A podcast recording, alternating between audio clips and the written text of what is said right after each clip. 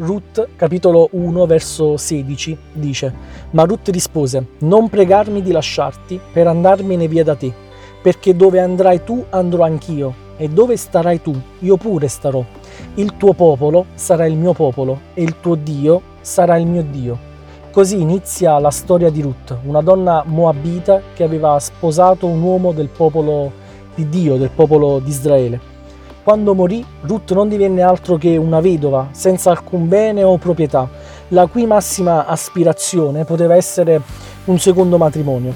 Chiunque si sarebbe lamentato con Dio, chiunque avrebbe dato la colpa a Dio.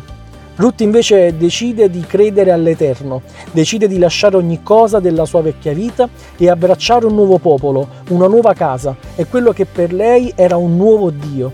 Lascerai condizionare la tua fede dai beni che hai o dal bene che viene dal cielo? Oggi e ogni giorno inizia confessando, Signore, tu sei il mio Dio.